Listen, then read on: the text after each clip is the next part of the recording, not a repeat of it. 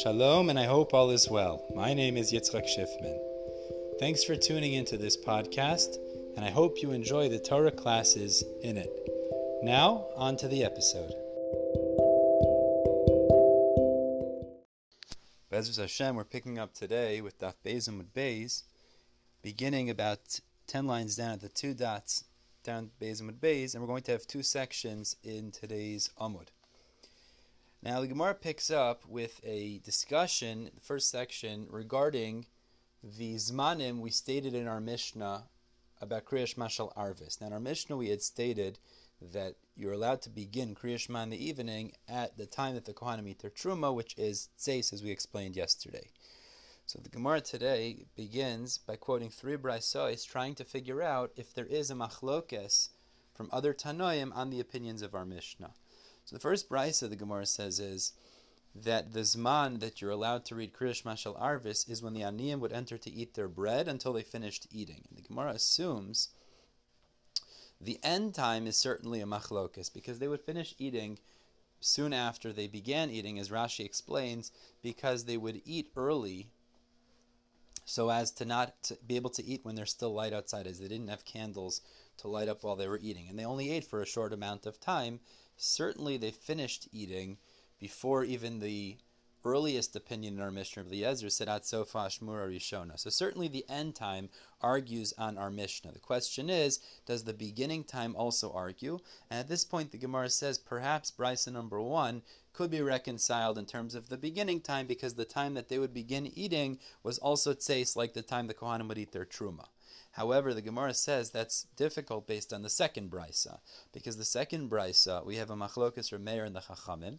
Remeir says the time of Kriyas Shma shel Arvis is when people eat Friday night, and we're assuming they would eat early because everything was prepared before Shabbos, and the Chachamim say tseis, and they bring uh, sources to prove their position based on the fact that that was when the Kohanim would eat their truma, etc. But they clearly say the opinion of tseis, and in order to emphasize the difficulty in saying that the first is beginning time when the aniyim would eat could be the same as that when the eat truma, is the Gemara assumes that the aniyim eating and regular people eating Friday night was one and the same. However, the Gemara responds to that and says, no, maybe there's a distinction between regular people and aniyim, and therefore it would come out that there is a machlokus in the second brisa.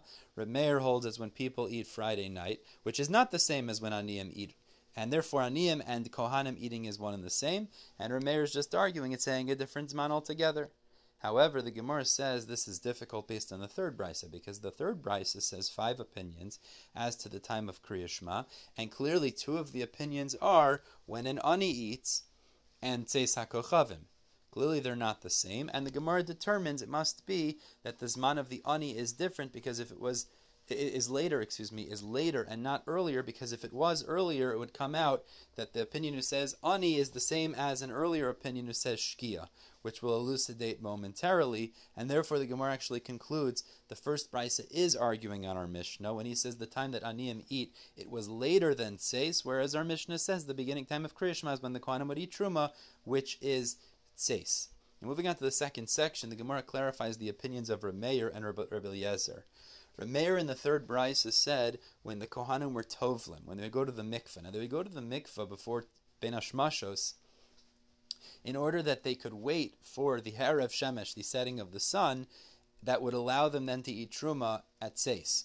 So Rameir in the third brisa says that's when you're allowed to read to read Kriyashma in the evening when the Kohanim were tovlim.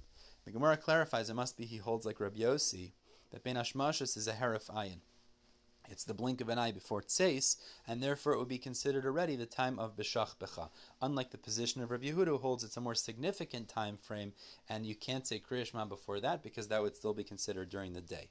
However, this brings us to Gimel Amud Aleph now because it emerges that there's a contradiction between the two Brisas, Brisa 2 and Brisa 3, in the position of Reb Meir. In Brisa 2, Reb Meir says that you could read Kriyashma when people eat Friday night.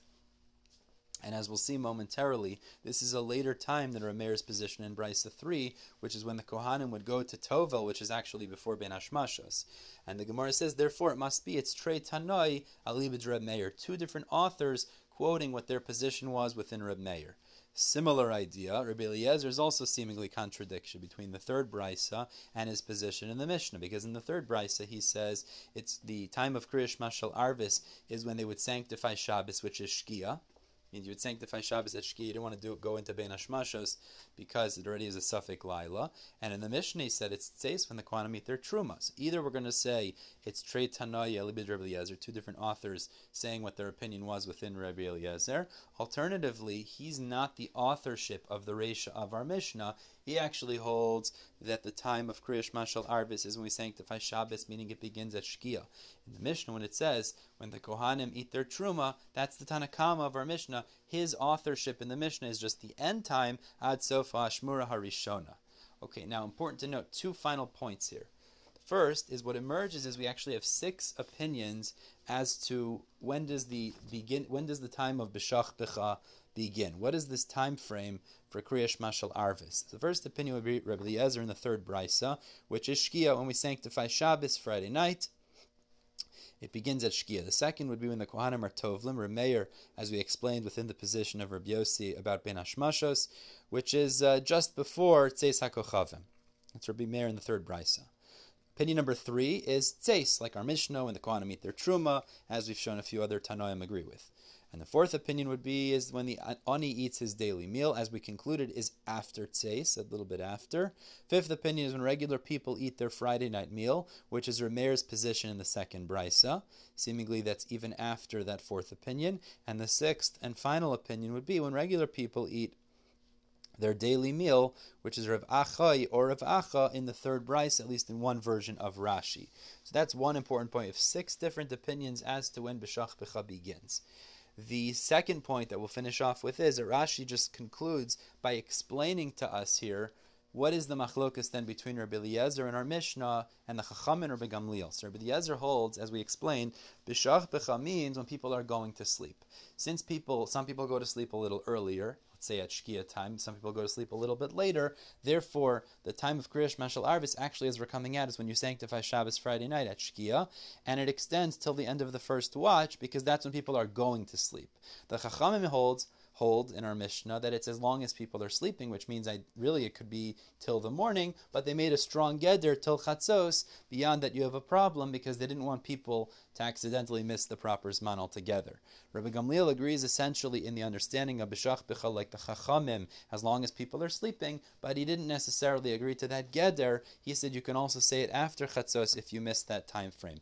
Bezer Hashem, we're stopping here, the top of Gimel Amud Aleph. We'll continue tomorrow to discuss this position of Rabbi With Gimel Amud Aleph what it means at Sofa Shmur Rishona, as we alluded to, we're going to analyze that more tomorrow.